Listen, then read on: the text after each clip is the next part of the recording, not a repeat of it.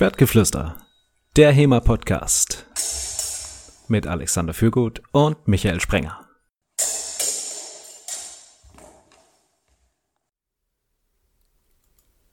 Schwertgeflüster, der Podcast für Völkerverständigung und Wissensvermittlung. Heute die Wahrheit über deutsche Dialekte. Mit mir Michael Sprenger und Alexander Fürgut. Hallo Alexander. Hallo Michael. Wir haben neulich festgestellt in dem Podcast mit Olli, dass es hier kleine Differenzen in der Verständigung gibt. Stichwort Heuer und Jänner. Und mir wurde auch durch ähm, Kommentare zugetragen, dass sich das so vorzieht, auch im bayerischen Sprachraum. Aus diesem Grund haben wir uns heute noch einen Experten dafür in den Podcast geholt, nämlich aus der Region Bayern, Pfarrkirchen, den Alexander Kiermeier. Hallo Alex. Servus. Ähm, das Thema ist natürlich eigentlich ein anderes, denn wir wollen heute über die Anfänge des deutschen HEMA reden und die Wahrheit über diese Anfänge. Dennoch, kurze Wissensvermittlung. Ihr beide versteht euch so gut mit den Österreichern, weil euer Dialekt quasi zum, äh, zur gleichen, zum gleichen Gebiet gehört, nämlich oberdeutsche Dialekte südlich der Mainlinie und ich habe ein kleines Problem zuweilen damit, weil meine Dialektgruppe zum Mitteldeutschen zählt, nämlich also quasi über der Mainlinie. Genau genommen äh, gehöre ich zu der ähm, obersächsischen Dialektengruppe und äh, ganz konkret ist es das Meißenisch. Ich bin eigentlich ganz froh, dass du nix, nicht Sächselsch im Podcast. Ja. Okay.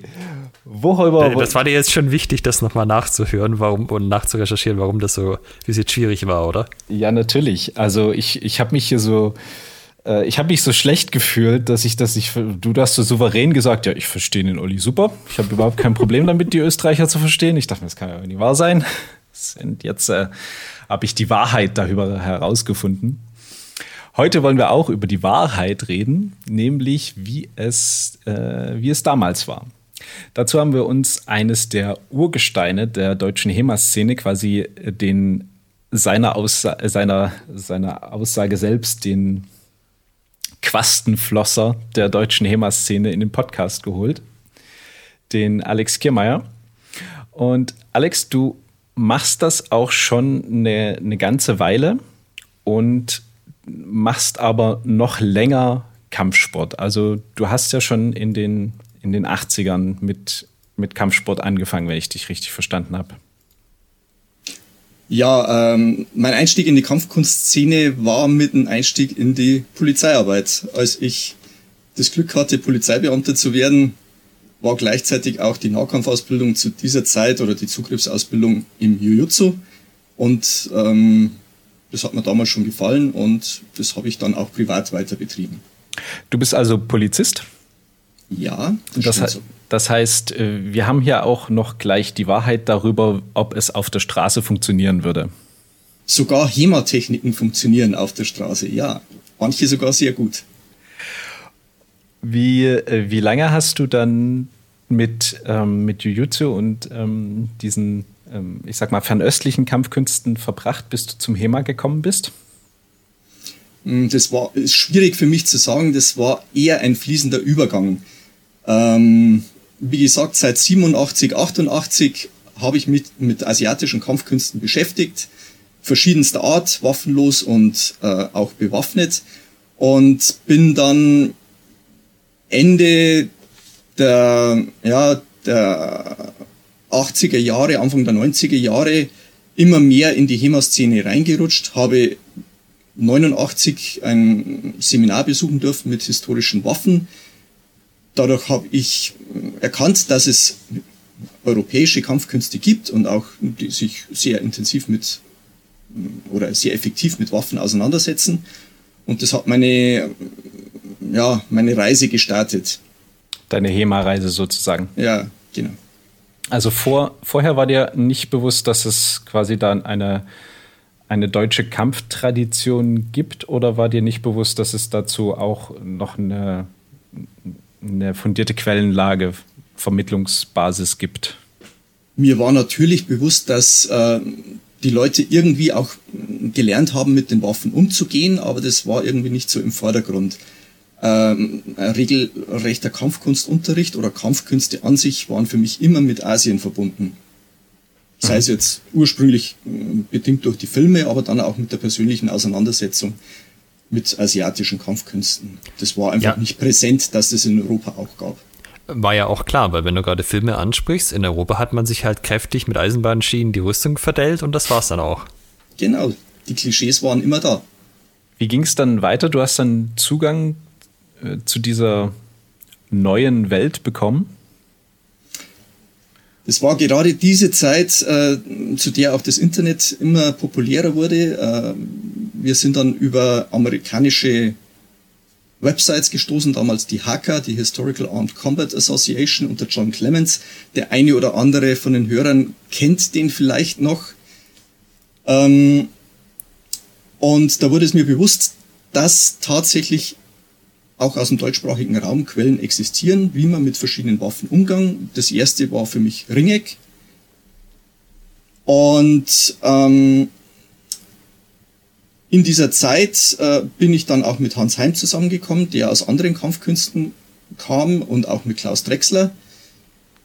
Wir haben uns dann mit diesen Quellen beschäftigt, haben bemerkt, oh, viele dieser Quellen sind ja in München in der Staatsbibliothek, haben uns in die Staatsbibliothek begeben, haben dort die Quellen zunächst mal äh, als Kopien in Schwarz-Weiß uns zu Gemüte geführt. Äh, später haben wir tatsächlich auch die Möglichkeit gehabt, diese in Original anzuschauen, was wirklich ein tolles Erlebnis war.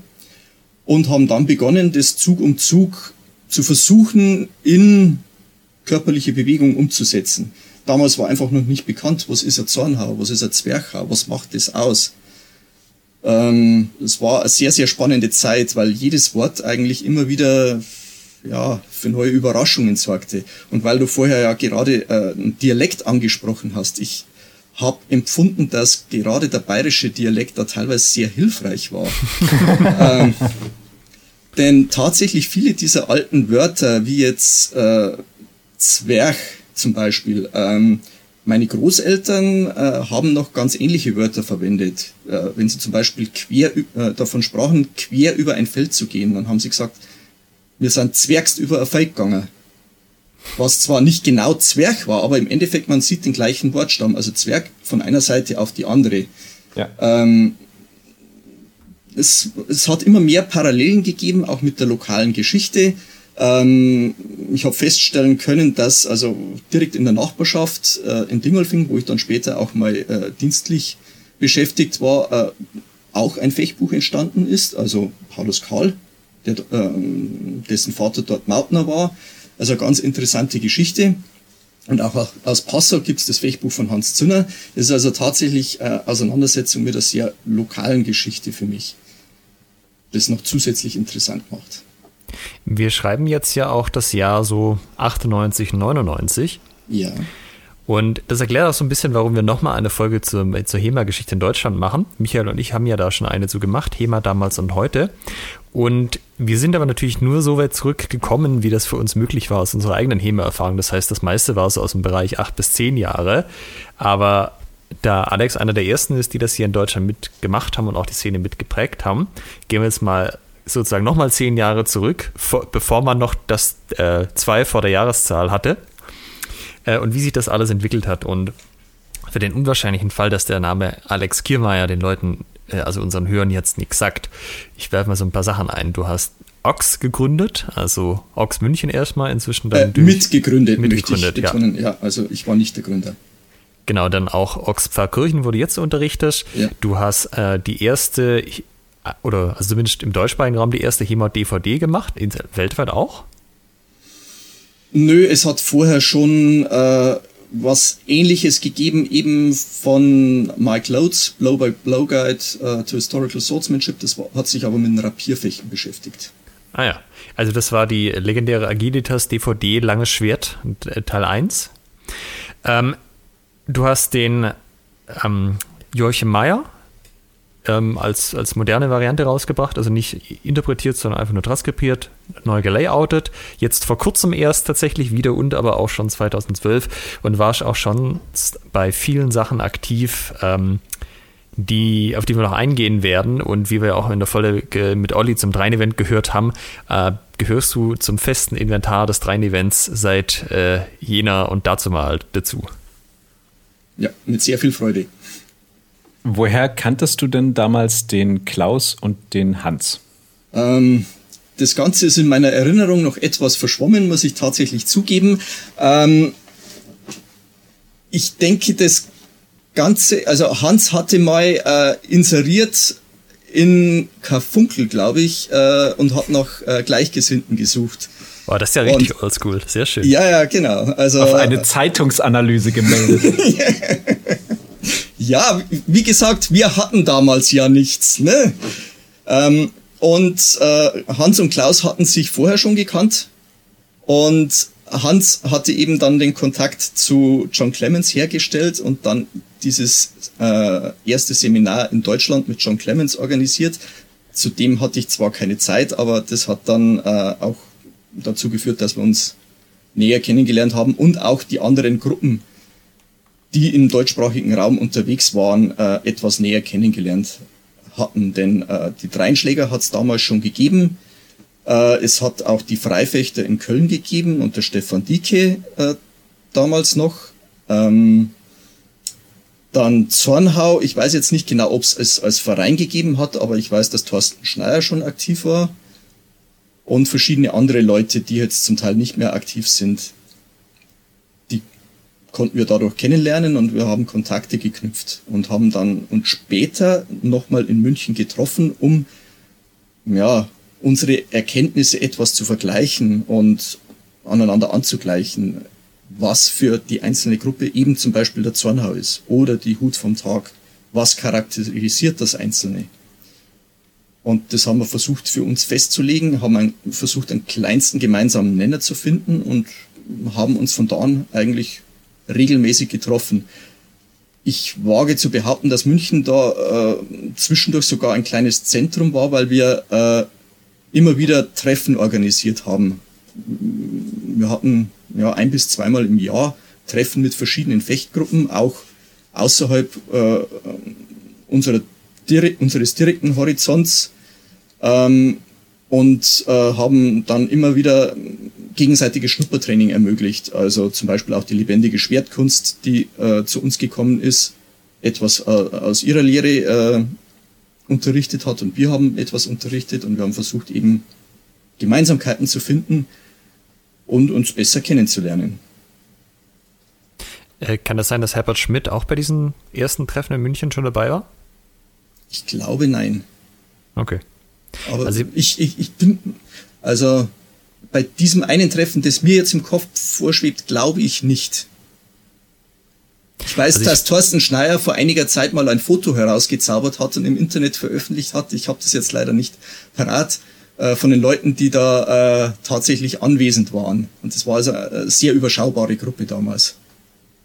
Also bei Olli hat, ähm, als wir mit ihm über die Anfänge von Rheinschlag und so erzählt haben, auch eben von diesem Treffen geredet.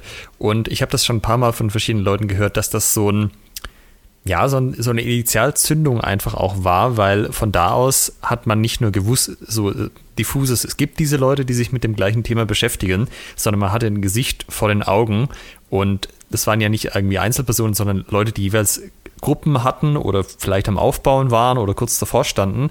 Ähm, das, das war ja schon so ein, ja, so ein Ding, was ein bisschen die Dynamik dann in Deutschland auch erst so richtig befeuert hat oder auch in Deutschland und Österreich jetzt bei dem Fall.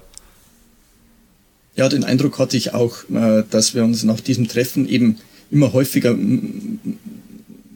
auseinandergesetzt haben, Quellen ausgetauscht haben.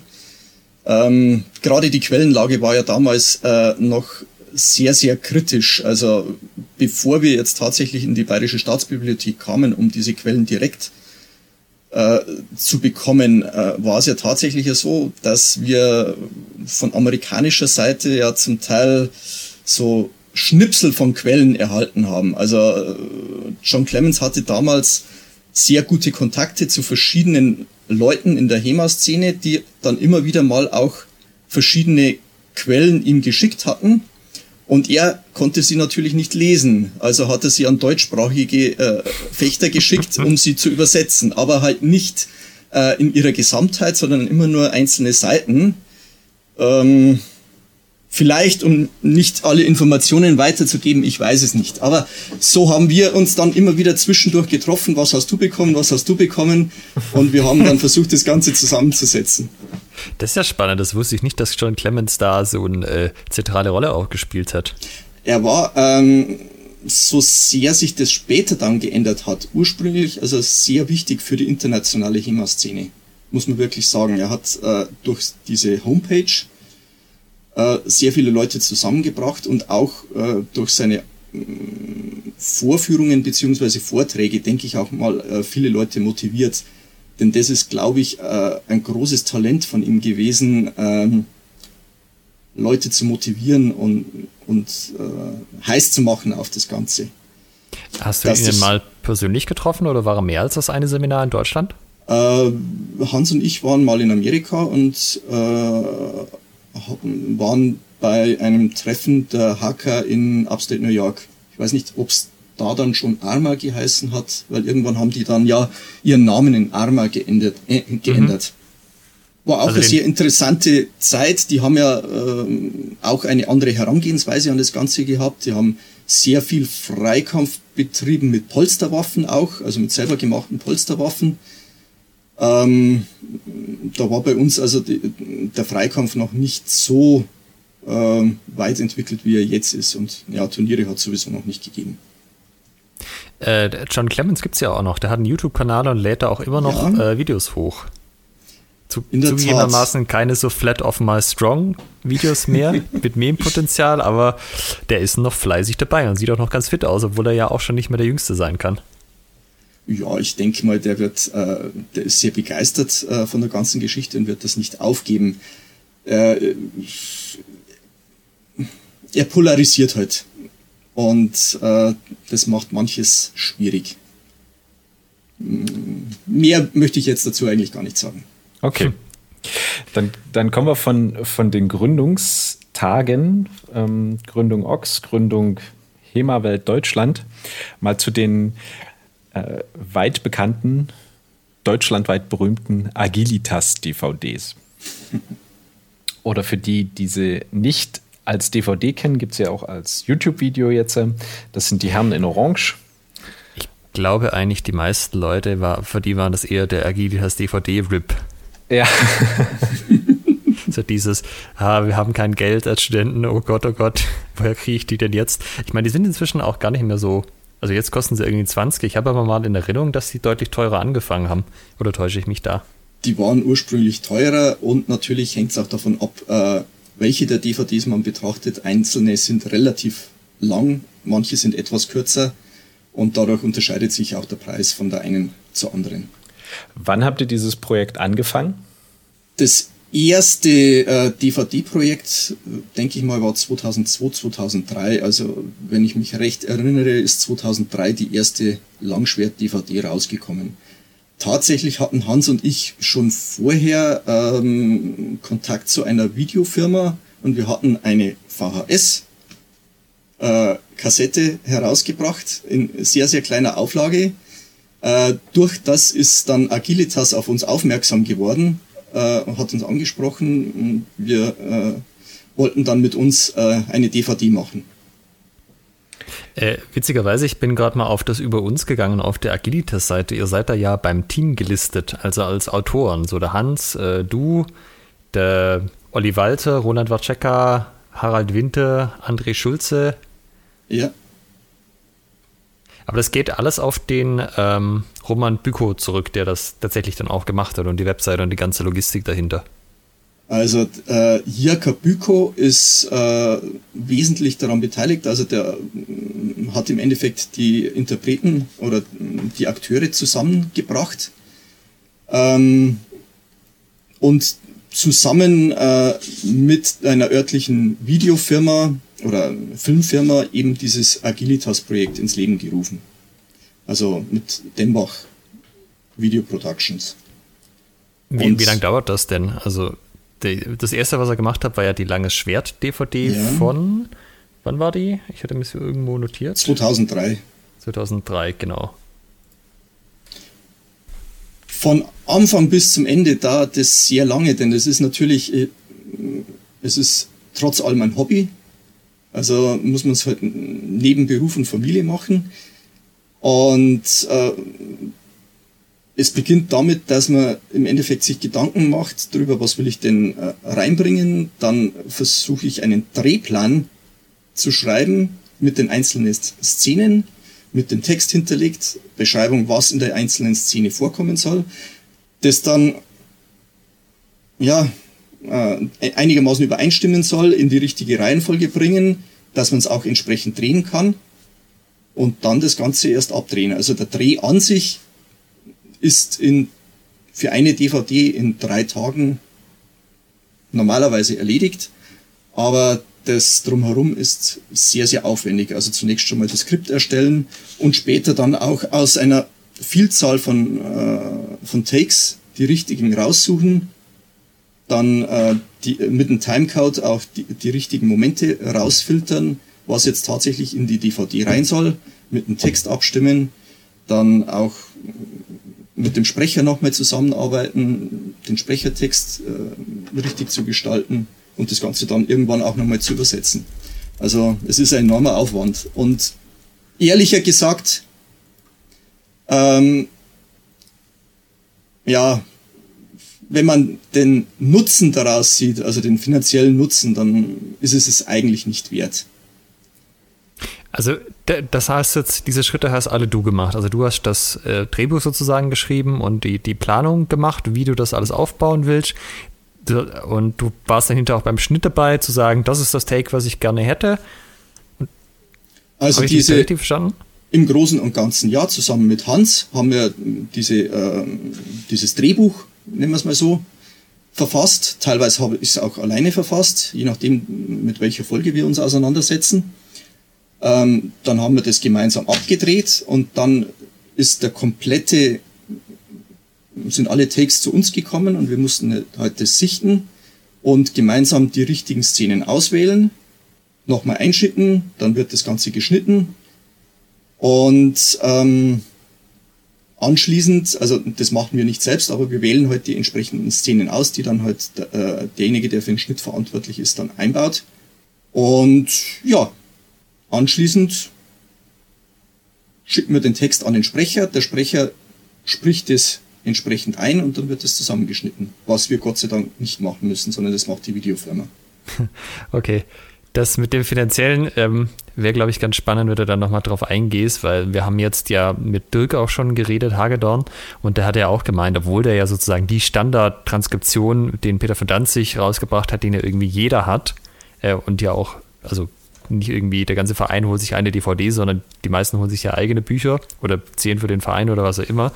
Ähm, sind da nicht so wahnsinnig viele verkauft worden? Also schon ein paar tausend jetzt inzwischen, aber das ist ja auch schon sehr lange raus. Weißt du, wie viele da bei den äh, Gelitas DVDs verkauft wurden?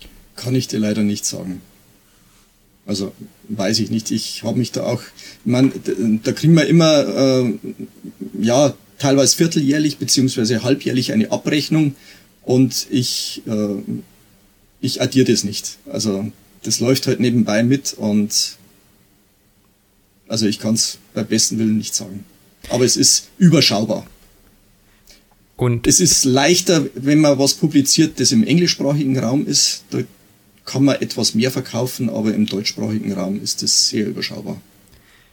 Und du hast aber ja nicht aufgehört. Also das klingt, das, man könnte jetzt ja denken, naja, das macht man halt einmal, denkt sich, oh Gott, das war ja ein Riesenaufwand, so richtig was rauskommt bei, bei nicht.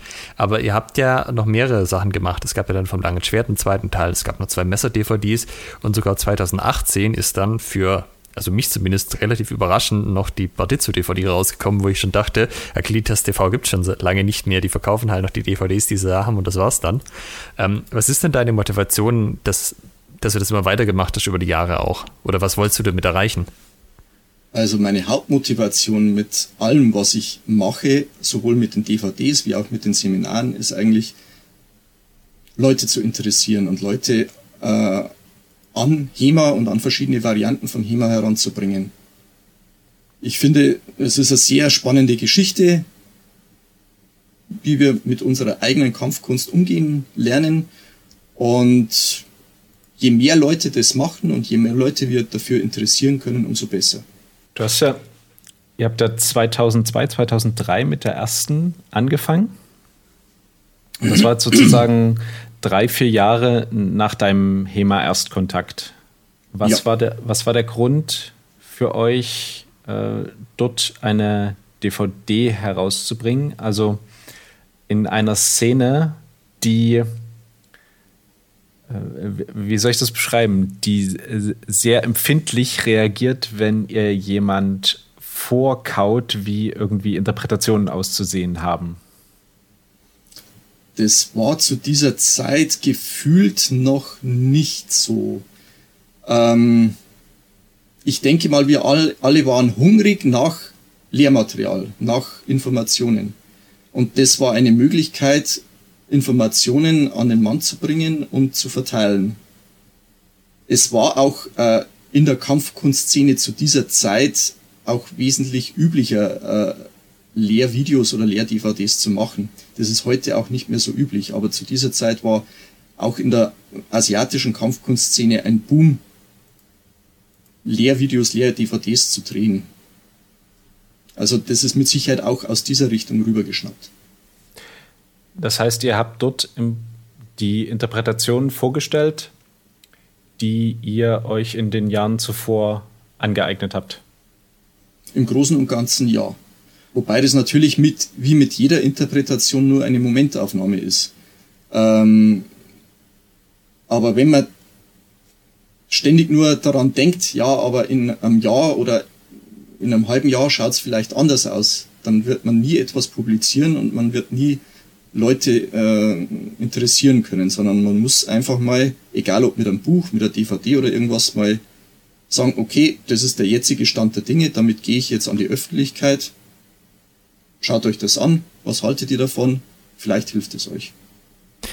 Meinst du denn, du hast das Ziel erreicht, was du vorher nanntest? Also, dass du Leute für den für HEMA begeistern konntest, die dafür, also die auf der Kippe standen oder vielleicht noch gar keinen Kontakt hatten? Ich glaube ja, weil ich äh, immer wieder mal äh, vereinzelt mal Rückmeldung erhalten habe äh, auf Seminaren und so. Ach, weißt du, deine DVD oder eure DVD, das war für mich der Starter ich habe irgendwo im Internet oder so äh, gefunden, das gibt's, dann habe ich mir das mal angeschaut und dann habe ich äh, Interesse gewonnen und habe das dann weitergemacht. Und das freut mich. Also das ist äh, gar nicht mal so sehr äh, der, der eigentliche Inhalt war, also wirklich die, die Stücke und deren Vermittlung, sondern quasi das, das Wecken des Interesses, was dann durch die DVDs ähm, geschaffen wurde natürlich wollten wir auch unsere Interpretation rausbringen, veröffentlichen, an den Mann bringen. Und ähm, es gibt ja da nicht sehr viele Möglichkeiten, das Ganze zu veröffentlichen. Man kann es entweder in Buchform machen oder halt in, in Videoform. YouTube zu dieser Zeit war, ich weiß nicht, ob es es überhaupt schon gegeben hat. Äh, ich glaube eher nein. Äh, auf alle Fälle war das nicht als valide Möglichkeit äh, vorhanden und so haben wir das auf diese Art und Weise gemacht. Und das war natürlich eine Art und Weise, eben unseren, unsere Herangehensweise vorzustellen, gleichzeitig aber auch möglichst viele Leute von der Sache zu begeistern. Zu dem Thema viel, möglichst viele Leute von der Sache zu begeistern. Ihr habt ja 2003 in Bayreuth auch ein Event abgehalten äh, was nicht gerade ähm, äh, nur lo lokale, lo lokales Couleur angezogen hat, oder? Ja, wir hatten äh, ein, ein Festival der deutschen historischen Kampfkünste äh, geplant und dann tatsächlich auch durchgeführt, wenn es auch einige kleine organisatorische Schwierigkeiten gab. Ähm, das war äh, ein toller Erfolg. Wir hatten Leute aus ganz Europa, das war sehr schön und das hat auch einen, einen netten Kickstart für die deutschsprachige Szene gegeben. Also viele von den HEMA-Größen, die man auch heute noch kennt, äh, äh, eben Dreinschlag, Matt Easton, David Rawlings, Matt Gallas waren alle hier und äh, haben sich eben weiter vernetzt, getroffen, ihre Sachen gezeigt und den Grundstein für weiteres gelegt. Ja, das ist ja, also 2004 war das erste Dreien-Event, das heißt, das war quasi das Jahr davor, aber das hat, hat nicht überlebt bis heute, sagen wir mal. Nein, hat es nicht. Ähm, Nachdem es eben in Bayreuth damals einiges an organisatorischen Schwierigkeiten gab, äh, war der, ähm, der Drang, ein, ein, das im nächsten Jahr gleich zu wiederholen, nicht gar so groß. Und ähm, nachdem ja der Drein-Event entstanden ist als äh, immer mehr gewachsene und dann schließlich eine riesige Veranstaltung der deutschsprachigen Szene, ähm, hatten wir eigentlich keine Notwendigkeit gesehen, das weiter zu betreiben. Zunächst. Es hat ja dann, also es gab ja zwischendurch noch das Worldwide Open Longsword von Colin Richards. Ich war da nie. Ja. Ich habe zumindest gehört, dass das noch eine relativ große Veranstaltung war. Ja. Und dann war eine lange Lücke und dann ist erst wieder das Sword Trip Gathering als großes deutsches Event entstanden. Äh, gab es da in der Zwischenzeit noch irgendwas oder waren das im Wesentlichen die Sachen, die es gab? Also es gab keine großen Events, aber es gab sehr viele kleine Lehrgänge und Seminare. Ähm, ich spreche jetzt hauptsächlich von München, das hat es sicher woanders auch gegeben. Äh, wir haben Seminare veranstaltet von Ox München aus mit Matt Easton, mit Dave Rawlings, mit Bart Walzack, äh, Colin Richards, mit der Lineker School of Defense. Also wir haben uns schon immer bemüht, Leute aus verschiedenster Couleur, verschiedenste Herangehensweise zusammenzubringen, um von ihnen zu lernen und äh, vielleicht auch ihnen äh, etwas mitzugeben. Wir haben in München auch regelmäßig Treffen mit anderen Vereinen organisiert, speziell aus dem deutschsprachigen Raum, um sich besser kennenzulernen. Zum Beispiel mit Reinschlag oder auch mit der lebendigen Schwertkunst. Diese Treffen haben darin bestanden, dass wir uns für ein Wochenende getroffen haben und die Hälfte der Zeit hat der eine Verein unterrichtet, die andere Hälfte hat der andere Verein unterrichtet und hat irgendein Thema vorgestellt, das ihm am Herzen lag. Das haben wir mit Ausgladi auch mal gemacht, als wir angefangen hatten. Ähm, wie lange habt ihr das gemacht in München? Schwierig zu sagen, aber ich denke mal, dass das schon sechs, sieben, acht Seminare waren. Also eins pro Jahr dann, oder? Ich, es ist auf eins pro Jahr. Ich denke mal, ein, zweimal waren es auch äh, zweimal pro Jahr, also halbjährlich. Aber ja, sagen wir mal einmal pro Jahr in etwa. Okay, also dann so bis 2005 vielleicht, 2006 ja, sowas. Könnte sich hingehen, ja. Macht ihr sowas heute auch wieder? Denn also so wie du es jetzt beschreibst, ist es ja eine sehr schöne Art der vereinsübergreifenden, des vereinsübergreifenden Trainings.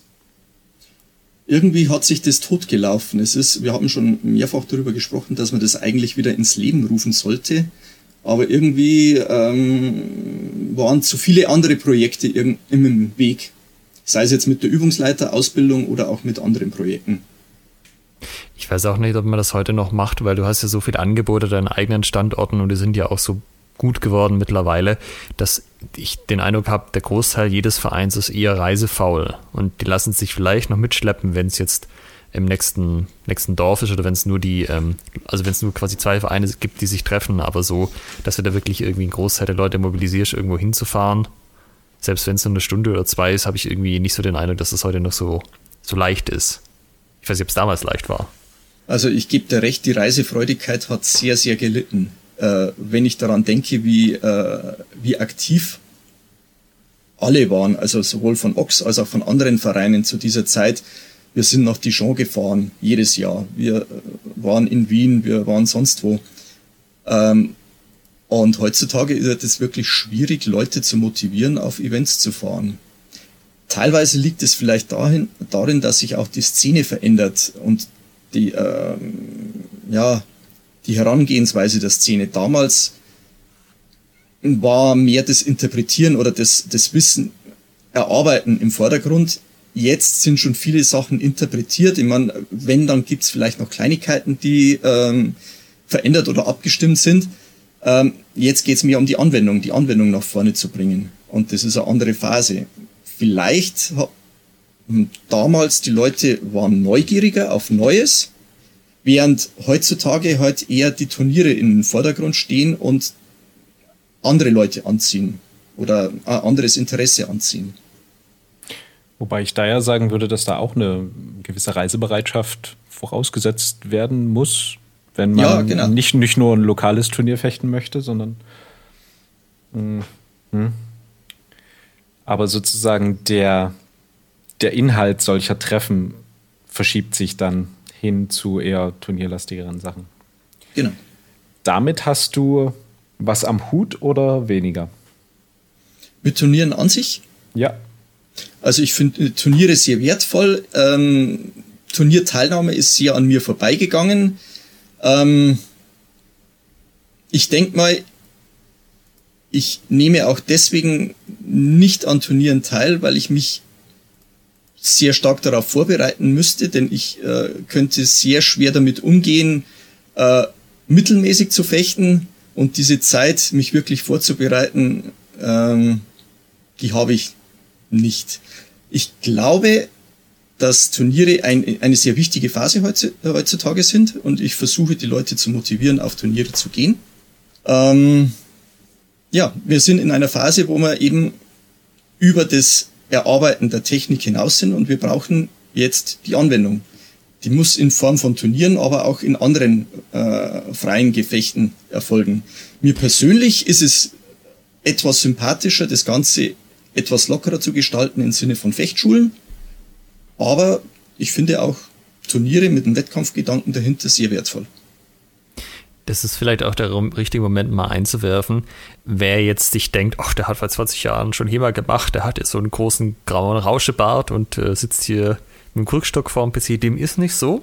Äh, du bist noch äh, zarte 49 Jahre alt, also nicht mehr, nicht mehr Anfang 20, aber schon so, dass man körperlich auch noch, auch noch solche Dinge tun könnte, wenn man denn wollte. Aber hm, wäre das für dich also, ein Faktor? Also ist es ein Faktor zu sagen, naja, vielleicht lasse ich es jetzt auch ein bisschen ruhiger angehen?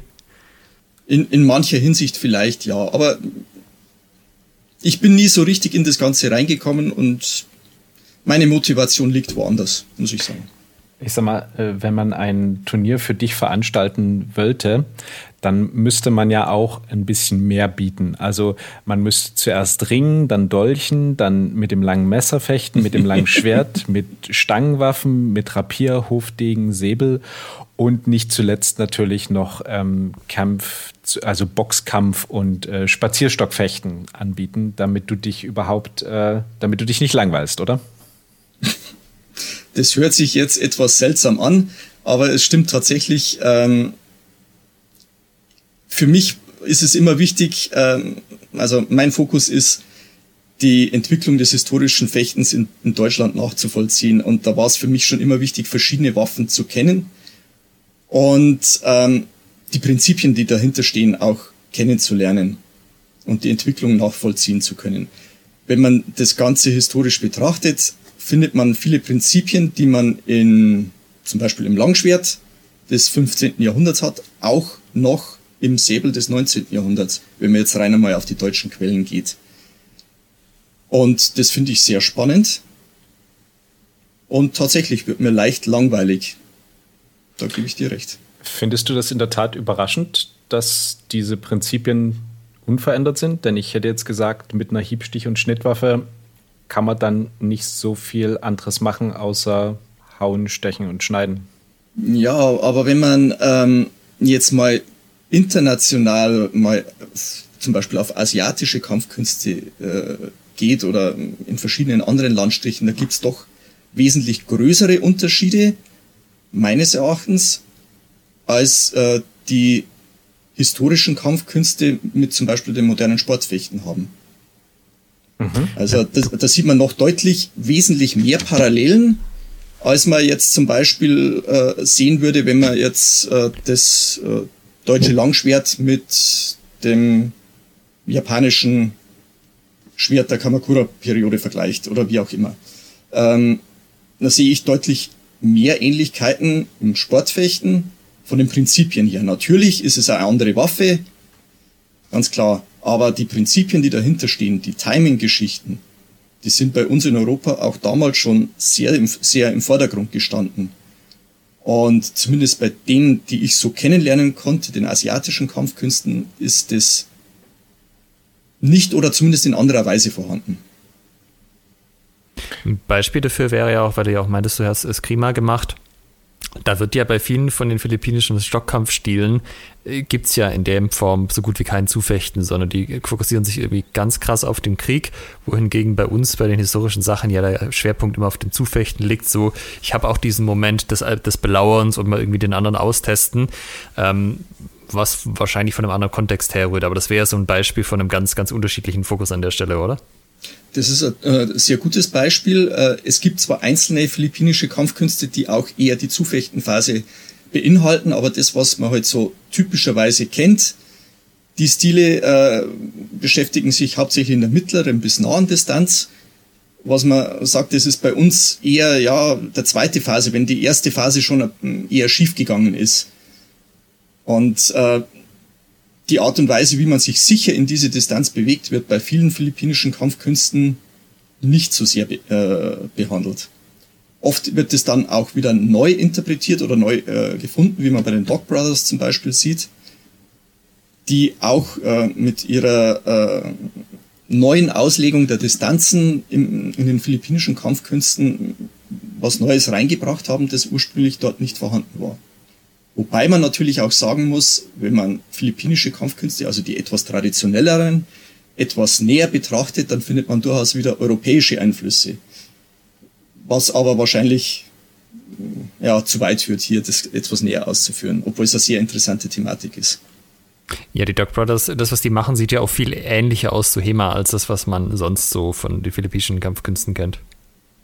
Und nicht zuletzt, weil die Leute auch Fechtmasken aufhaben aber auch die ganze Art und Weise, wie mit den Distanzen gearbeitet wird. Ja, die haben halt durch diese äh, starke Vollkontaktarbeit durchaus die Notwendigkeit gesehen, eben eine Möglichkeit zu finden, sicher in diese typisch philippinischen Distanzen ranzugehen. Die meisten philippinischen Kampfkünste unterscheiden ja zwischen äh, einer weiten, mittleren und nahen Distanz, wobei sie diese Übergänge nur sehr marginal gestalten. Und diese weite Distanz, das ist für die, für sie meistens äh, die Möglichkeit, wo man die Hand treffen kann. Mit der Stock, mit einem Stock oder mit der Klinge. Ähm, aber die, die Distanz, die eigentlich etwas weiter weg ist, wo man eben den Eingang vorbereitet, das wird sehr stiefmütterlich behandelt. Und da waren die Dog Brothers eben einige der ersten, die das etwas ja, intensiver behandelt haben. Da können wir jetzt aber eigentlich auch einen netten Übergang nochmal machen zu den, zu den Urgesteinen der deutschen HEMA-Szene. Ähm, wie war denn das damals? Also gerade dadurch, dass es ja noch weniger Sachen gab, auf die man sich schon geeinigt hatte, so ein Jahr ungefähr so in der Art, das ist dann wohl in Sonnau, hat es ja noch viel mehr eine Rolle gespielt, welchen Hintergrund kämpferisch die Leute hatten, also wo die Vorerfahrungen und auch Vorerwartungen mitgebracht hatten. Zumindest würde ich mir das jetzt so vorstellen. War das dann mh, hm, irgendwie einfacher oder schwieriger als heute, sich mit den Leuten zu verständigen, weil halt der eine aus dem Kung Fu kam, der andere aus dem Jiu-Jitsu und noch einer aus dem Boxen, dann irgendwie das auf eine gemeinsame Basis zu bringen, auch sprachlich und von den Ansätzen her? Mm, das war zum Teil durchaus herausfordernd, äh, gerade weil ähm, das erste oder die ersten Fechtbücher, die bei uns publiziert waren, das waren halt Talhofer, schöne Bilder, wenig Text. Und äh, bei Talhofer kann man halt sagen, naja, man kann eigentlich alles rein interpretieren, je nachdem, welche Kampfkunstvorbildung du hattest. Hattest du Aikido-Vorbildung, dann hattest du die Möglichkeit, Aikido zu erkennen. Hattest du Eskrima-Vorbildung, konntest du Eskrima erkennen. Ähm, erst die Auseinandersetzung mit den Textquellen hat für uns eigentlich mehr Klarheit gebracht, wie denn das Ganze zu interpretieren ist. Aber es war tatsächlich so, dass man lange Zeit gesehen hat, naja, der kam aus dem Aikido, der kommt aus dem Eskrima. Das ist jedem von uns so gegangen, dass man natürlich alles durch die Brille des Bekannten sieht. Ähm, dabei ist es vorteilhaft, wenn man Leute zusammenbringt, die aus verschiedenen Kampfkünsten kommen, weil man dann mit verschiedenen Brillen, verschieden gefärbten Brillen auf das Material schauen kann und dadurch halt einige ja, Missverständnisse vielleicht von vornherein schon ausschließen kann. Es ist nicht unbedingt schlecht, wenn man mit Erfahrung aus anderen Kampfkünsten mal rangeht, weil man halt natürlich vergleichen kann und ein bisschen ein ja, äh, gewisses Wissen über die Funktionalität von, von Hebeltechniken oder so hat. Aber es ist natürlich auch eine gewisse Gefahr darin, nur die eigene Kampfkunst-Vorgeschichte da durchdrucken zu wollen. Und jeder von uns ist da reingefallen. Und jeder hat Sachen aus seiner früheren Kampfkunst oder seinen früheren Kampfkünsten reingebracht. Also ich kann mich gut erinnern, manche Eskrima-Geschichten, die waren für mich sehr wichtig, die habe ich zunächst reingebracht, dann habe ich es wieder verworfen, dann habe ich gemerkt, na ja, eigentlich sind sie doch wieder nicht so, äh, so weit von dem Ganzen weg, nur muss ich es halt auf eine andere Art und Weise betrachten. Also gefühlt äh, bin ich immer wieder hin und her gesprungen zwischen dem äh, Vorwissen, dem Neuen, um mich dann halt an das anzunähern, wie ich es jetzt sehe. Wie es in zehn Jahren sein wird, naja, mal schauen. Jetzt hatte ich ja vorhin schon erwähnt, du bist ähm, Polizist und hast da auch eine äh, Nahkampfausbildung bei der Polizei. Und äh, du meintest vorhin, dass einige HEMA-Techniken auch auf der Straße funktionieren würden. Hat dir das was gebracht, dieses Wissen darum, auch für die Interpretation? Durchaus. Ähm, wenn man jetzt die modernen Zugriffstechniken bei der Polizei ansieht, dann gibt es deutliche Parallelen zu dem, was man im deutschen Ringen sieht. Also manche, äh, wenn ihr euch vielleicht äh, Talhofer mal vergegenwärtigt, da gibt es eine Position, wo ein, äh, eine Person von zwei Leuten abgeführt wird mit äh, Kontrolle am Arm. Das wird sehr ähnlich heutzutage auch noch gemacht. Und aus dieser Position, aus diesen Positionen äh, ergeben sich manche Geschichten. Manche der Hebeltechniken funktionieren tatsächlich sehr, sehr gut. Also äh, aus den historischen Quellen aus äh, Talhofer. Und natürlich, wenn man ein bisschen, ich meine, es ist bei der heutigen Polizei in Deutschland Gott sei Dank nicht so, dass man jetzt ständig irgendwie kämpfen muss.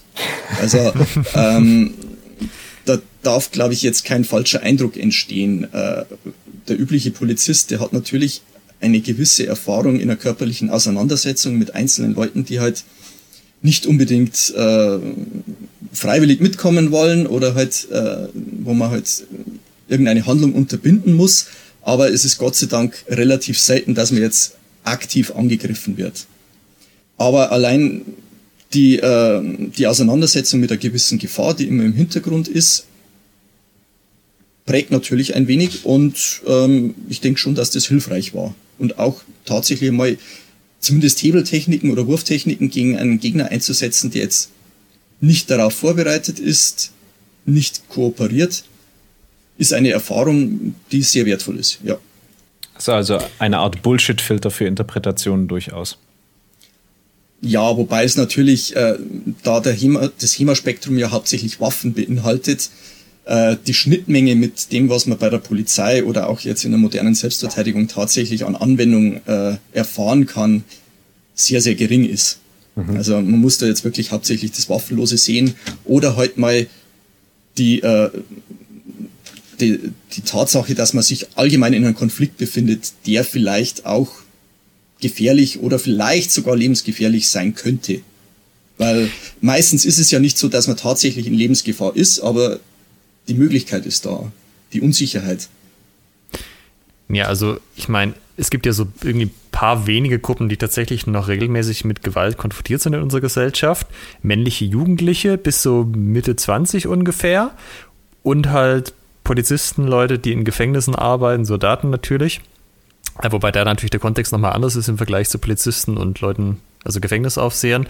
Also es ist ja schon nicht so, dass es allzu viele Leute gibt, die da irgendwie regelmäßig Erfahrungen mitgemacht hätten. Vor allem nicht, nachdem sie über diese ganze Pubertäts, äh, ich muss mich beweisen Phase hinaus sind. Also da ist man ja als Polizist schon ein bisschen in einer besonderen Position auch. Ja, als Polizeibeamter hat man das Recht, aber gleichzeitig auch die Pflicht, tatsächlich auch körperlich das, äh, das Recht durchzusetzen was ja, ja in letzter Zeit ist ja natürlich auch in den Medien entsprechend äh, kommend aus den USA äh, sehr thematisiert und zerrissen worden. Aber ja, man wird damit konfrontiert und man kann auch nicht unbedingt darauf verzichten. Du gehörst aber bei der Polizei nicht zu einer berittenen Staffel, oder? Nein, nein, durchaus nicht. Gott sei Dank nicht. Das heißt, äh, diesen Teil betreibst du nur in deiner Freizeit genauso. Also du bist Nachdem ich, nachdem, wie ich vorher schon gesagt habe, mir schnell langweilig ist, äh, bin ich mittlerweile auch auf die Reiterei und dabei auch ein wenig auf die historische Reiterei gekommen. Da muss ich mein, äh, mich bei meiner Tochter bedanken, denn die war schon in frühesten Jahren sehr vom Pferden begeistert und die hat dann dafür gesorgt, dass die ganze Familie sich mit Pferden beschäftigt. Was heißt historische Reiterei? Ähm, wer jetzt meint, äh, im Fechten gibt es viele historische Quellen, der muss sich erstmal mit der Reiterei auseinandersetzen, denn ähm, tatsächlich war die Reitkunst äh, mindestens genauso populär wie die Fechtkunst und genauso ist auch sehr viel über die Reitkunst publiziert worden. Ähm, durch das Reiten und das Beschäftigen auch mit der Historie des Reitens hat sich wieder eine total neue Welt aufgetan, äh, wieder Quellen und Bücher zu finden und diese auch ja, zu sammeln und vielleicht manches auch anzuwenden. Daraus nur Teile davon äh, beschäftigen sich mit der kämpferischen Reiterei, das meiste halt äh, mit der grundsätzlichen Reiterei.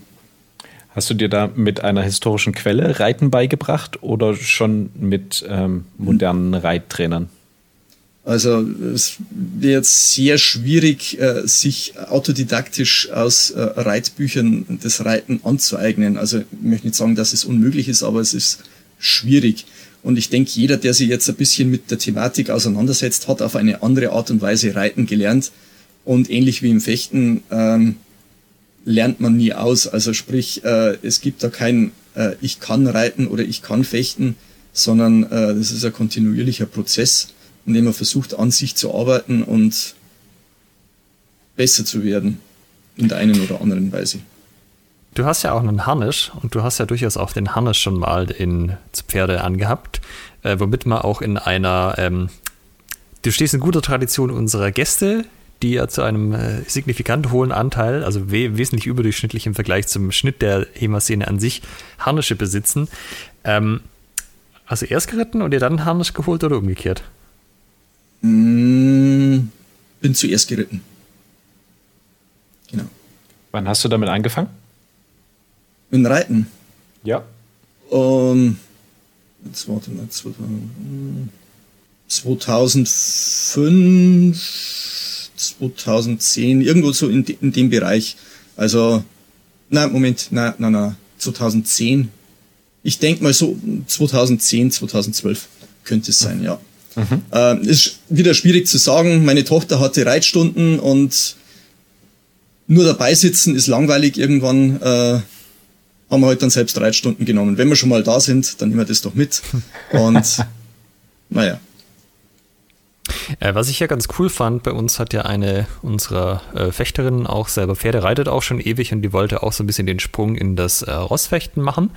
Und dann äh, hatte ich mit ihr so geredet und die wollte halt eigentlich so ein kleines Seminar anbieten für unsere Vereinsmitglieder. Und dann, du, ich kenne da jemand, vielleicht kannst du ja mit dem mal schreiben. Und dann habe ich sie an dich verwiesen, die Julia. Mhm. Und ähm, so wie ich das richtig verstanden habe, hast du dir ja dann tatsächlich auch die Zeit genommen, mal mit ihr zu telefonieren und so ein paar Sachen durchzugehen, wie man das so macht. Äh, also Leuten, die quasi sonst nicht reiten, so ein bisschen an das ganze Rossfechten ranzuführen und so. Und äh, auch wenn man sich die Liste deiner Projekte so ansieht, ist es ja nicht so, als hättest du äh, irgendwie große, große, große Langeweile oder so. Äh, aber ja, das fand ich cool, dass du dir dann die, die Zeit auch genommen hast, dann da war einfach nochmal jemand, der da irgendwie Lust drauf hatte, so ein bisschen an die Hand zu nehmen, zu sagen, guck mal hier, das kannst du uns so angehen ich muss sagen, diese ganze Geschichte macht mir sehr viel Spaß und speziell eben Leute für neue Sachen zu begeistern, weil das ist halt einfach sehr, sehr spannend, das Ganze.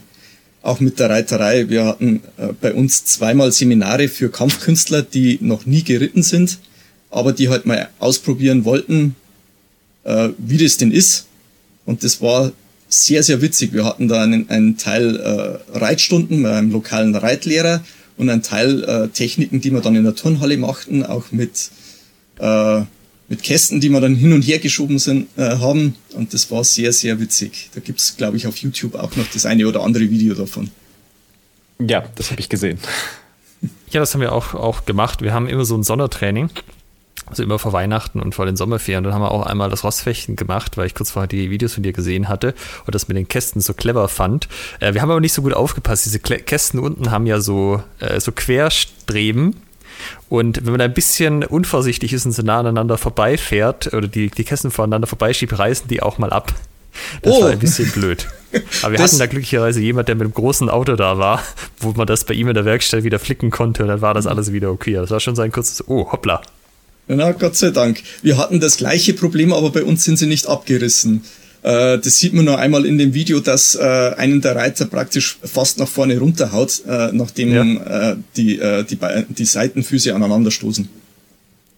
Hängt vielleicht auch mit der Bauweise dieser Kästenwegen zusammen. Bei uns waren die wirklich nicht gut befestigt. Aber ja. Jetzt haben wir ähm, ja schon erörtert, dass du äh, relativ oder einer der ersten warst, die in Deutschland Thema gemacht haben. Und wir müssen ja, eigentlich noch mal ein bisschen genauer in die Quellengeschichten reinschauen, wie das damals ablief. Genau, das würde mich jetzt auch interessieren. Ähm, wie habt ihr euch damals Quellen beschafft? Was gab es damals? Und ähm, was war vielleicht anders als heute? Also wie gesagt, initial hatten wir äh, zunächst diese Homepage der Hacker, wo verschiedene Schnipsel von Fechtbüchern online waren oder auch der Ringeck zunächst in einer englischen Übersetzung von Jörg Bellinghausen äh, vorlag. Und dann sind wir als nächstes zur Bayerischen Staatsbibliothek gegangen und haben uns dort äh, Schwarz-Weiß-Kopien von verschiedenen Fechtbüchern geholt. Was heißt und, geholt? Die lagen ja da nicht einfach so rum zum Mitnehmen. Nö, man, äh, man konnte das zum Teil bestellen, beziehungsweise zum Teil äh, musste man halt selbst vor Ort sein und äh, Kopien von Mikrofilmen machen. Wer auch vielleicht noch Mikrofilme kennt, das ist also eine sehr interessante Geschichte, die nicht jeder, die Gott sei Dank nicht mehr so üblich ist. Heutzutage mit Wiktenauer ist es natürlich eine tolle Sache. Jeder hat Zugang zu Quellen zu Farbquellen und ähm, es war damals leider nicht ganz so.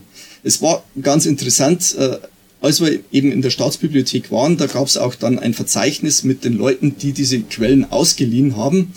Und äh, das war sehr überschaubar, aber ich bin immer wieder über eine Person gestolpert, einen gewissen Matt Gellers, der immer vor mir dran war. Und ich habe mich, hab mich immer geärgert, das gibt's doch nicht. Und den muss ich mal kennenlernen. Und tatsächlich habe ich ihn dann später auch kennengelernt. Also die Welt war damals schon sehr klein.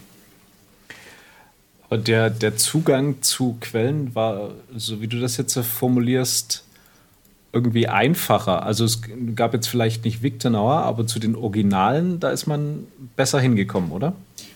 Also speziell in München war es noch leichter, tatsächlich die Originale auch mal in die Hand zu nehmen. Das ist heute auch mehr kaum möglich, weil alles im Tresor liegt und man nur mit äh, ganz speziellen Vorhaben tatsächlich äh, die Handschriften sich anschauen kann. Damals gab es noch die Möglichkeit, im Handschriftenlesesaal tatsächlich sich im Paulus Karl, im Paulus Hector Meyer bringen zu lassen und den auch für eine gewisse Zeit zu betrachten. Und das war schon ein tolles Erlebnis, wenn man sich die, die Farben ansieht und ähm, ja, speziell beim Paulus Hector Meyer, der sieht aus, als ob er gestern erst fertiggestellt wurde, so mit der Farbbrillanz es ist wirklich toll, wenn man Geschichte mal wirklich angreifen kann. Und wann, wann ging das dann so los, dass man die äh, als, als so PDFs als vollständige Übersetzungen hatte. Also ich weiß dann, als ich angefangen hatte, gab war es das schon. Da musste man irgendwie die richtigen Leute kennen. Dann haben die einem äh, so, so eine Haufen PDFs geschickt, wo halt die Transkriptionen drin standen, teilweise mit den Bildern, wenn es denn welche gab. W wann ging denn das da los, dass die wirklich auch in der Menge dann verfügbar waren, dass man jetzt nicht nur mal mit Glück eine gekriegt hat, sondern auch mal so, so einen ganzen Schwung? Schwierig zu sagen, aber ich denke mal auch, äh, nachdem wir uns dann persönlich getroffen haben, äh, haben wir untereinander dann die Quellen, die wir hatten, geteilt, die halt äh, vielleicht äh, von der Bibliothek kopiert waren. Dann haben wir eben Schwarz-Weiß-Kopien ausgetauscht. Ich weiß noch, meine erste Meyer-Kopie habe ich von Stefan Dieke erhalten. Ähm, die ist heute noch bei mir am Fensterbrett, die ist sehr, sehr zerflettert, aber es ist irgendwie noch nostalgisch. Ähm, und wir haben dann auch äh, eben aus der Staatsbibliothek Kopien bekommen, diese dann wieder geteilt und so ist halt das Repertoire Zug um Zug gewachsen. Und das durfte man diese Sachen teilen oder war das eher so ein, äh, das sollte man den Bibliotheken vielleicht nicht auf die Nase binden? Naja, Grauzone. okay. Wir haben natürlich nicht alles geteilt, nur die, die wir durften. natürlich, wie das da halt immer so war. Ja. Thema, Thema Quellen. Du hast ja nicht, nicht nur die Quellen selbst transkribiert. Äh, hast du? Erste Frage. Und ähm, sondern auch Bücher rausgegeben. Also zum äh, Joachim Meyer, eine Variante von 2012 und jetzt äh, ganz neu ähm, wieder ein, ein Meyer-Buch. Ähm, wie wie kam es dazu? Was hat dich dazu ähm, angespornt, das so zu machen?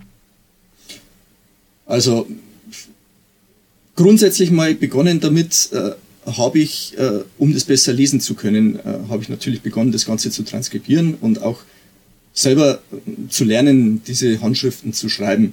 Ähm, dann gab es eine Gruppe, die pragmatische Schriftlichkeit, ähm, mit Andy Meyer und verschiedenen Leuten von Ox und anderen Gruppen, wo wir zusammen dann verschiedene Texte transkribiert haben, zum Teil auch online gestellt haben.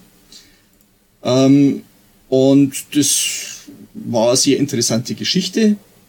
Meyer hatte ich dann zum Teil schon transkribiert äh, und der ist dann in einer Kooperation mit den Freifechtern auch äh, bei den Freifechtern online gewesen.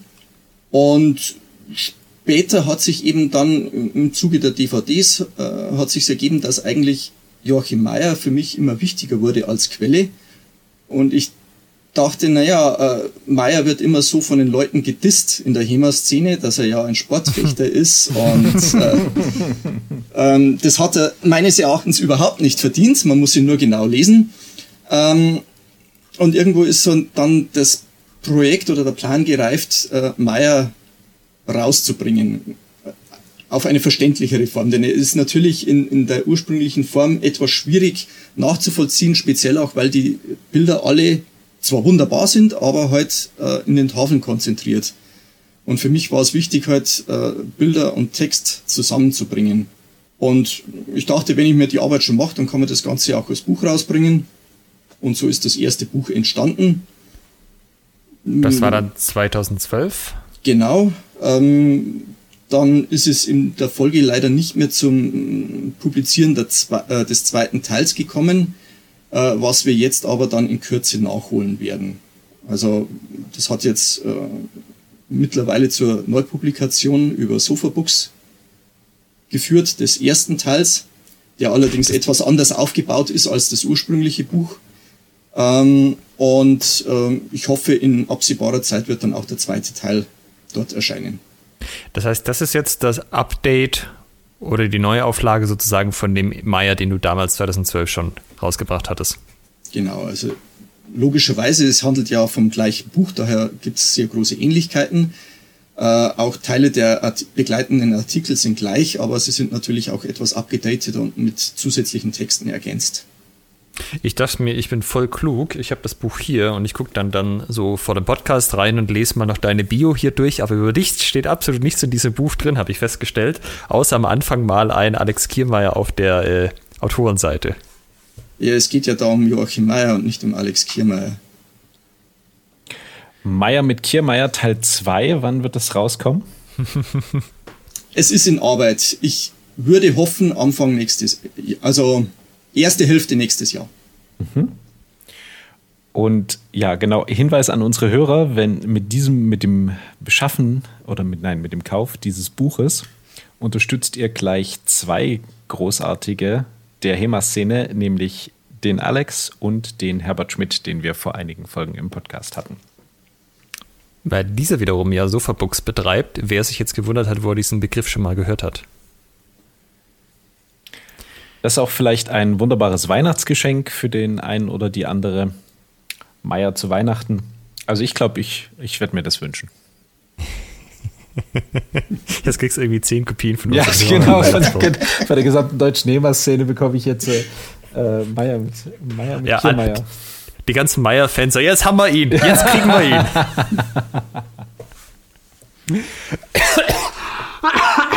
ich habe noch nie von, von Björn Rüther noch nie ein Weihnachtsgeschenk bekommen. Dieses Jahr könnte es, könnte es passieren. Der hat ja sogar ein eigenes Maya-Buch, wo über seine Maya-Ansätze und so. Aber man, man, kann ja auch nie genug haben. Man will ja auch irgendwie qualifiziert leisten können. Ja. Ähm. Aber wo Licht ist, ist auch Schatten und wo man keinen Zugriff auf Quellen hatte, hatte man ja auch keine Ausrüstung damals. Ausrüstung auf jeden Fall auch nochmal was, wo wir reinschauen müssen. Ähm, mit was hat man damals gefochten, Alex? Anfangs mit Holzschwertern. Zunächst hatten wir Stöcke, dann hatten wir Holzschwerter. Ähm, eines unserer Mitglieder, Walter Neubauer, sagt vielleicht dem einen oder anderen was, äh, hat dann damit begonnen, Holzschwerter für die Szene zu produzieren, später dann Aluschwerter. Und irgendwann äh, hat es dann die ersten Stahlschwerter gegeben, die fechttauglich waren. Daran hast du ja einen gewissen Anteil, besonders so an freikampftauglichen ähm, Stahlschwertern. Ja, ich war schon immer begeistert von diesen, ja, wenn man den modernen Begriff Fechtfedern, also diese Fechtschwerter, äh, die in vielen verschiedenen äh, Büchern abgebildet sind und äh, bin damals mit dem europäischen Vertreter von Hanwei in Verbindung getreten. Jetzt werden alle sagen, Hanwei, oh, aber ähm, das war der erste Kontakt und wir haben es tatsächlich geschafft, dass die für uns Fechtschwerter, diese ja, berühmt-berüchtigte Hanwei-Feder herstellen. Zwar nicht ganz so, wie wir es wollten, aber immerhin, das war die erste vernünftige Trainingswaffe, die wir hatten, um auch einigermaßen sicher stechen zu können, um historisch trainieren zu können. Woher wusstet ihr, dass es die Fechtfedern gab? Ich meine, die sind zwar abgebildet, aber man könnte das ja auch einfach abtun als, ja, das sind halt Schwerter, passt schon. Äh, und es gibt ja nicht so viele, die tatsächlich noch physikalisch erhalten sind. woher wusstet ihr, wie das aussehen muss, wie sich das anfühlen muss? Ähm, zu dieser Anfangszeit äh, hatte Arno Eckert, das ist äh, ein Schmied, der mit der lebendigen Schwertkunst verbandelt war oder vielleicht auch immer noch ist, äh, eine Replik der Federn im Zürcher Landesmuseum gemacht für, mhm. äh, für den Club dort. Die waren im Endeffekt die ersten, die das hergestellt hatten, allerdings halt auf einem sehr hohen Niveau, würde ich mal sagen, und daher auch sehr hochpreisig und auch nicht äh, für, für die Verbreitung in, in der Masse tauglich. Und nachdem ich das dort gesehen hatte und auch eben äh, Maße der Züricher Federn bekommen habe und Abbildungen von äh, den Züricher Federn, ähm, habe ich dann auf einer Waffenmesse den Vertret europäischen Vertreter von Hanwei angesprochen, ob der denn nicht Interesse hätte, sowas für uns zu machen. Und tatsächlich ist dann was daraus geworden. Man muss sich auch äh, diesen, diesen Mehrwert erstmal ähm, vor Augen halten, denn heute ist man total verwöhnt. Ne? Man kann bei Regenier, man kann bei Sigi, man kann bei allerlei osteuropäischen Händlern im Shop irgendwas kaufen und hat dann noch eine Auswahl an verschiedenen Längen, Gewichten, Biegsamkeiten, das gesamte Programm. Und ihr hattet damals sprichwörtlich nichts, null niente nada davon. Also ihr hattet ähm, ich nehme an, irgendwelche Schaukampfschwerter, die äh, einzelne Schmiede ähm, hergestellt genau. haben. Wahrscheinlich auch nicht gerade für den Preis, für den heute so Schwerter, keine Ahnung, so Bereich 200 bis 300 Euro zur Verfügung sind, sondern man wird wohl ähm, für diese handgefertigten Sachen ein bisschen mehr ausgeben, äh, ausgegeben haben müssen. Ähm, und quasi für, für wirklich fechttaugliche Sachen gab es keinerlei Stahlwaffen. Genau, also das, was wir damals an Stahlwaffen bekommen konnten, waren eben, wie du schon sagtest, eher in die Schaukampfkategorie gehend. Also sprich relativ steife Schwerter, zum Teil zu schwer und auch falsch ausbalanciert. Und diese Hanwei-Feder war für uns das, die erste Möglichkeit, einfach auch wirklich mal mit Intent zu stechen. Und äh, somit ein Grund der Fechtbücher auch tatsächlich mal umzusetzen. Und damit man sich bei dem von dir gerade angesprochenen Stich nicht verletzt, ähm, bist du ja noch einen Schritt weiter gegangen, denn du hast auch an der ersten Entwicklung von Schutzausrüstung mitgewirkt, von professioneller Schutzausrüstung. Mit Allstar zusammen, richtig? Ja, genau. Äh, ich habe äh, Allstar kontaktiert, äh, nachdem die ja schon für Fechtmeister eine etwas erweiterte Schutzausstattung hergestellt hatten, ähm, dachte ich mir, das wäre eigentlich ein ganz interessanter Ansatz, wenn man jetzt äh, die Masken aus dem Eskrima-Bereich, ich weiß nicht, ob der eine oder andere von den Hörern die kennt, die haben also einen äh, relativ langen Latz am Hinterkopf, der allerdings etwas leicht gepolstert ist, ähm, mit diesem Fechtmeisterschutz kombinieren würde und die All-Star-Leute sind tatsächlich darauf eingegangen, haben dann für uns ein paar Prototypen gemacht. Wir haben ein bisschen mit, äh, mit der Länge experimentiert, wie lang das Ganze denn sein muss. Und dann hatten wir endlich eine zusätzliche Polsterung für die Fechtmaske, denn die hatten ursprünglich schon sehr viele Dellen. Ähm, einen Schutz für den Hinterkopf und dann auch einen Halsschutz. Um wie lange hat das gedauert? besser geschützt zu sein. Wie lange hat das gedauert, dass du da mit All-Star geschrieben hast? Weil wir haben das gleiche Spiel ja mit Ullmann gemacht und das hat schon ein paar Jahre gedauert, bis sie dann also das ein bisschen satt hatten, dass wir ihnen irgendwie mehrmals im Jahr E-Mails geschrieben hatten mit, könntet ihr nicht immer von anderen Leuten. Und wir waren wohl nicht die Einzigen in der HEMA-Szene. Das war eigentlich relativ unproblematisch. Äh, ich hatte dort angerufen und ähm, das war, also die Haltung war nicht total ablehnend und ich habe halt dann äh, mal mir die Mühe gemacht, mal so ein bisschen zu schauen, wie viele Leute machen denn zu dieser Zeit historisches Fechten oder HEMA, ähm, habe ein bisschen äh, Bildmaterial gesammelt, wie das denn aussehen könnte und habe dann äh, vor Ort mit denen gesprochen. Und ähm, dadurch, dass das eigentlich relativ nah an ihrer eigentlichen Produktionslinie war, war das nicht so das Problem. Also in meiner Erinnerung waren die relativ aufgeschlossen und haben dann schnell das tatsächlich auch gemacht. Es war dann ein bisschen schwieriger mit anderen Projekten, weil wir haben auch mal über Jacken gesprochen und Taschen und so weiter. Das hat sich wesentlich schwieriger entwickelt. Äh, und im Endeffekt ist dann auch aus ein paar Prototypen nichts geworden. Wie relevant war das, wie viele Leute zu diesem Zeitpunkt HEMA gemacht haben? Weil das müssen ja sehr viel weniger gewesen sein als heute. Also für All-Star jetzt. Das ist eine gute Frage. Ich weiß jetzt nicht, wie viel sie jetzt tatsächlich verkauft haben und so weiter. Aber ich denke mal, sie haben schon erkannt, dass es ein, äh, ein Zukunftsmarkt ist. Und das hat sich ja auch bewahrheitet, indem auch äh, andere Fechtartikelhersteller das Design ja durchaus in ähnlicher Weise dann auch herausgebracht äh, haben. Ob sich dann finanziell für, äh, für All-Star wirklich sehr stark gelohnt hat, naja, ich denke mal schon, weil sie waren eigentlich international sehr weit verbreitet, bis es halt dann auch äh, andere Varianten gab. Das heißt, mit was habt ihr dann zu diesem Zeitpunkt gefochten? Ihr hattet die Hanwei-Federn, Fechtenmaske mit Hinterkopfschutz, Halsschutz, Handschuhe nehme ich mal noch an. Was hat man damals getragen?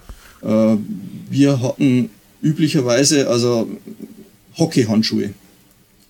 Manchmal Eishockeyhandschuhe, die waren allerdings so klobig, dass man überhaupt nicht, also nichts vernünftig machen konnte. Wir haben üblicherweise Hockeyhandschuhe getragen. Wir sehen jetzt aber auch schon irgendwie so 2005, nehme ich mal an, so um den Dreh, oder? Mhm. Was hattet ihr da als Jacke? Habt ihr da diese ähm, Fechtmeisterjacke von All-Star verwendet oder eher Gambesongs? Also das war unterschiedlich. Ich persönlich war immer Freund dieser Fechtmeisterjacken, weil ich schon immer auch den, äh, also die Nähe zum modernen Fechten auch gesehen habe während äh, viele Leute aus der Szene das eher, ja, sich immer eher abgrenzen wollten und äh, zum Teil auch aus dem Reenactment gekommen sind und dann äh, dadurch halt Gambesons oder ähnliche Schutzausrüstung hatten. Mir fällt ein, dass äh, wir auch aus dem Eskrima-Bereich zum Teil Handschuhe hatten, die waren auch gar nicht so schlecht, allerdings haben die nur den vorderen Teil geschützt, stimmt. Hätte ich fast vergessen. Also im Eskrima-Bereich hat es auch noch passable Handschuhe gegeben. Aber das Thema Schwarz war damals schon der Trend. Ja, vielleicht auch durch uns gesetzt, wer weiß. Hättest du dir denn damals so vor der Jahrtausendwende irgendwie vorstellen können, was mal aus dem historischen Fechten wird, sowohl in Deutschland als auch weltweit betrachtet? Nö. Nö. Für mich war das immer eine, persönliche Passion. Ähm, es hat, also es war schon irgendwie ein Traum, das äh, weiter zu verbreiten und äh, zu vermitteln. Aber dass das jetzt sich so verbreitet, dass es eben Sportverbände gibt, die sich damit beschäftigen, dass wir Wettkämpfe haben. Ich glaube, das hat sich damals eigentlich noch keiner vorstellen können. Und manche Leute, glaube ich, äh, aus der damaligen Generation können auch mit den Veränderungen nicht so ganz umgehen, die sich ergeben haben. Also die, die wünschen sich manchmal diese unschuldige Zeit von früher zurück, wo man sich nur mit den Quellen beschäftigt hat. Aber das ist, die Zeiten verändern sich und man muss weitergehen. Wie ist da dein Standpunkt dazu? Ich finde, diese Zeit war schön und wichtig und äh, die hat mir sehr viel Spaß gemacht, aber es ist auch wichtig, dass wir weitergehen. Denn äh, wenn man eine Kampfkunst am Leben erhalten möchte, dann äh, ist es nicht damit getan, dass man sich erarbeitet, wie das Ganze funktioniert, sondern da brauchen wir auch eine zweite, dritte Generation, die das mit Freude macht und die das auch auf ein neues Level bringt. Und das kann man halt nur dadurch erreichen, dass man möglichst viele anspricht und da ist Wettkampf eines der, eine der Möglichkeiten, eine, eine wesentliche Möglichkeit dazu. Zu dem Punkt der äh, zweiten und dritten Generation, da hast du ja auch einen Grundbaustein mitgelegt, nämlich mit der Fechtlehrerausbildung beim Bayerischen Fechtverbund. Die ist äh, auf deinem Mist gewachsen oder zumindest zum Teil, oder? Zumindest zum Teil auf meinem Mist gewachsen, ja genau. Also Hans und ich haben äh, den Kontakt mit dem Bayerischen Fechtverband gesucht und die waren auch Gott sei Dank relativ aufgeschlossen, wohl äh, nicht ganz uneigennützig, denn zusätzliche Leute bedeuten natürlich Mitglieder und Mitgliedsbeiträge. Ich denke mir, dass das der, der erste Gedanke war, äh, dass sie uns aufgenommen hatten, aber es hat sich in einer sehr konstruktiven Weise entwickelt die waren auch schnell bereit, dass wir tatsächlich eine eigene Ausbildung äh, machen können, die also tatsächlich historische Inhalte hat und nicht nur, dass wir halt die moderne Sportfechtausbildung ablegen müssen. Ähm, und ja, es ist eine sehr spannende Entwicklung. Ich hoffe, dass das noch weitergeht. Äh, es sind viele neue, interessante Leute, die die Ausbildung machen. Momentan aufgrund der Pandemie ist es halt leider etwas auf Eis gelegt und äh, etwas behindert. Aber wir hoffen doch, dass wir das zügig weiterführen können und vielleicht auch tatsächlich über Bayern hinaus das Ganze auch in Bewegung setzen können. Denn man muss schon sagen, äh, die Fechtverbände, auch wenn man es immer auf den Wettkampf reduziert, das ist ein enormes Wissen, an Didaktik, Methodik, das wir uns in der HEMA-Szene nicht verbauen sollten. Gerade die Art und Weise, wie unterrichtet wird mit Lektionen, ist eine sehr, sehr wertvolle Geschichte, die wir früher halt wenig gekannt haben oder die auch viele Leute, die aus anderen Kampfkünsten kommen, nicht kennen, weil dort meist der Gruppenunterricht vorherrscht. Der wird im Sportfechten eigentlich fast völlig außen vor gelassen, sondern es wird über die individuelle Lektion mit dem Ausbilder, mit dem Lehrer äh, gelehrt.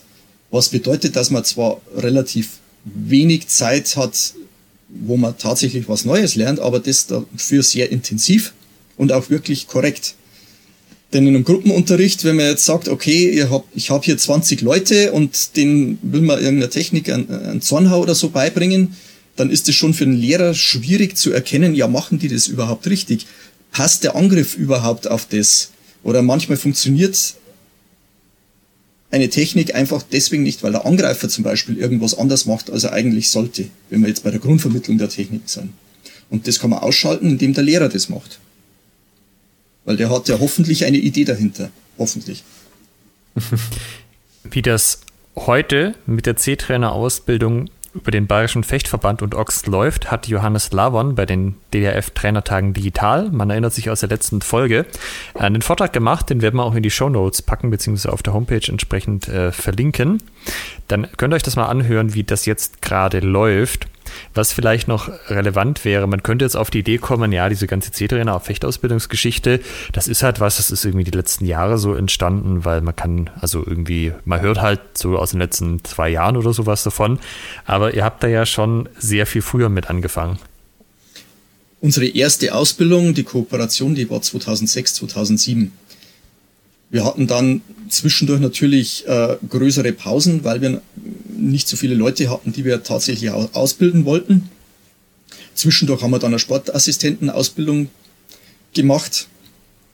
Aber in letzter Zeit scheint das Interesse wieder größer zu werden und wir hoffen, das ausbauen zu können und auf ähm, stabilere Füße zu stellen.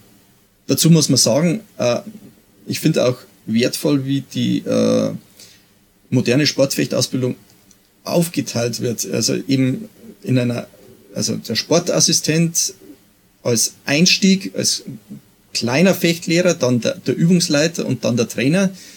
So eine Dreiteilung, die gibt's ja historisch gesehen schon sehr lange im Fechten und auch im Handwerk. Lehrling, Geselle, Meister. Also es ist eine sehr für Europa typische Art und Weise, Wissen zu vermitteln. Und auch aus diesem Grund finde ich das spannend, bei uns entsprechend durchzusetzen.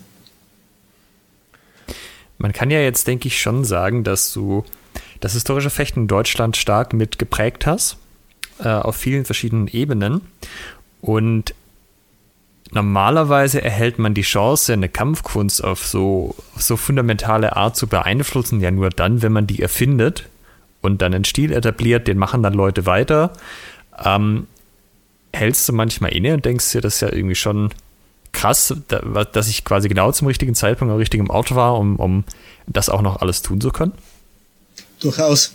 Und das ist, das ist eins der, der tollsten Sachen, die man im historischen Fechten oder in, in der HEMA-Szene auch heute noch haben kann. Man kann sehr viel von sich selbst und äh, von der eigenen Persönlichkeit mit reinbringen, viele Interessen miteinander verknüpfen. Es ist eine spannende Zeit. Jeder, jeder, der jetzt äh, dazuhört, hat die Möglichkeit, diese Kampfkunst zu beeinflussen und weiterzuentwickeln. Und was gibt es Schöneres? Wenn man in einer anderen traditionellen Kampfkunst trainiert, dann wird einem sehr stark vorgekaut, was man denn machen muss. Das ist in etablierten Vereinen heutzutage sicherlich schon auch im HEMA so, aber es gibt keine Möglichkeit, das selbst weiterzuentwickeln oder wenig Möglichkeiten. Hier im HEMA haben wir das. Wir haben die Möglichkeit, selbst zu forschen und selbst Hand an das Ganze zu legen und in verschiedene Richtungen zu entwickeln. Ich finde, das ist ja ein äh, sehr schönes Wort zum Abschluss, denn wir nähern uns so langsam dem Ende dieser heutigen Podcast-Folge. Ähm, mich interessiert allerdings noch, hast du eine Lieblingsdisziplin im historischen Fechten? Hm. Schwierig zu sagen. Äh, das, äh, der Fokus verändert sich bei mir äh, phasenweise von Zeit zu Zeit. Was konstant interessant ist für mich, ist der Säbel und auch der Spazierstock. Mhm. Aber auch die früheren Waffen. Also es ist sehr, sehr schwierig jetzt wirklich zu sagen, das ist meine Waffe, weil das ist einfach nicht meins. Für mich ist wichtig, äh, die Zusammenhänge zu kennen, die Prinzipien und so weiter. Und im Endeffekt, ähm, wer mit einer gewissen Anzahl von Waffen umgehen kann, kann im Endeffekt dann mit allen Waffen umgehen. Man muss nur sich auf die jeweilige Waffe ein bisschen einlassen und dann funktioniert das schon. Das ist auch was, was mir zum Beispiel bei Joachim Meyer sehr gut gefällt. Man hat ein Prinzip, das sich durch alle Waffen zieht, das man mit fast allen Waffen auch äh, umsetzen kann. Mhm. Es muss cool aussehen. Ich glaube, das ist das Prinzip bei Meyer. Jawohl! Und was ist falsch daran? Nichts! ähm, wie kann man denn dich äh, unterstützen? Also du bist ja in wie wir heute gehört haben, bei, bei sehr, sehr vielen Sachen. Ähm, ich will mal so diesen, diesen Begriff wählen, hast du deine, deine Finger im Spiel. Das ist so negativ konnotiert, aber du, du prägst Thema auf sehr, sehr viele Art und Weisen in Deutschland. Ähm, sei es durch Bücher, sei es durch ähm, Seminare, ähm, sei es durch den Anteil an der Trainerausbildung oder die guten alten DVDs. Wie kann man dich denn unterstützen bei deiner Arbeit? Hm. Vordergründig könnte man sagen, kauft die Bücher, wenn sie rauskommen. Äh, auf einer etwas ja, äh, realistischeren Ebene trainiert, lasst euch nicht unterkriegen. Äh, versucht, schaut mal über den Tellerrand raus, trefft andere Leute. Ähm, es gibt keine Dogmen.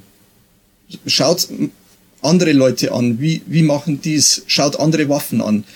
Setzt euch auch mal mit der anderen Zeit auseinander. Also wer ständig nur Langschwert macht, kann auch mal ins Rapier reinschnuppern. Vielleicht gibt es Impulse für die eigene Kunst.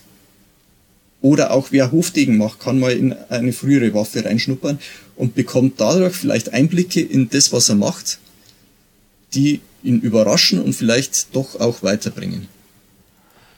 Was denkst du, wie sich die HEMA-Szene in Deutschland weiterentwickeln wird?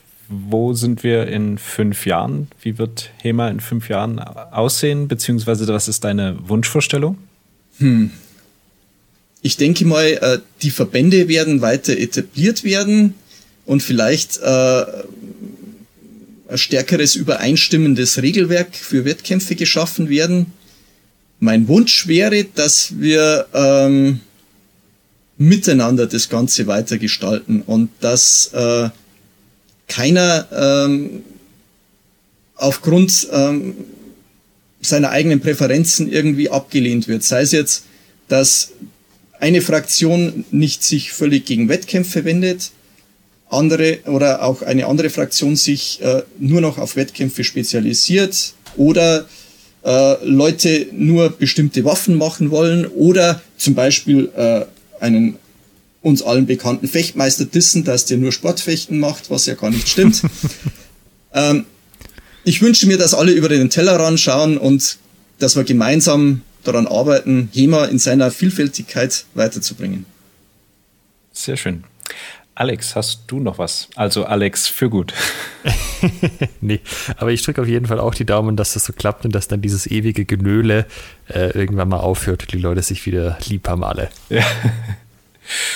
Dann ähm, bringen wir die heutige Folge äh, mit dem Universal Soldier des deutschen historischen Fechtens, Alexander Kiermeier, über die Anfänge und die Wahrheit der deutschen oder die, die Wahrheit über die Anfänge der deutschen HEMA-Szene zum Ende.